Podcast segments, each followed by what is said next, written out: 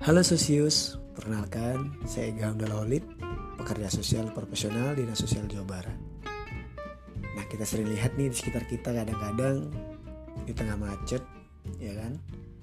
Ada gelandangan, ada pengemis, ada anak terlantar, ada anak jalanan dan sebagainya.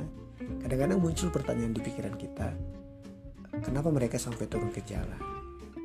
Apa penyebabnya? Ya kan? Kenapa bisa seperti itu? Nah, realitas sosial inilah nanti yang akan kita bahas dalam podcast ini. Jadi, ikutin terus podcast ini ya. Salam kenal dan ingat sosius, jangan pernah menutup mata untuk lingkungan sosial kita. Terima kasih.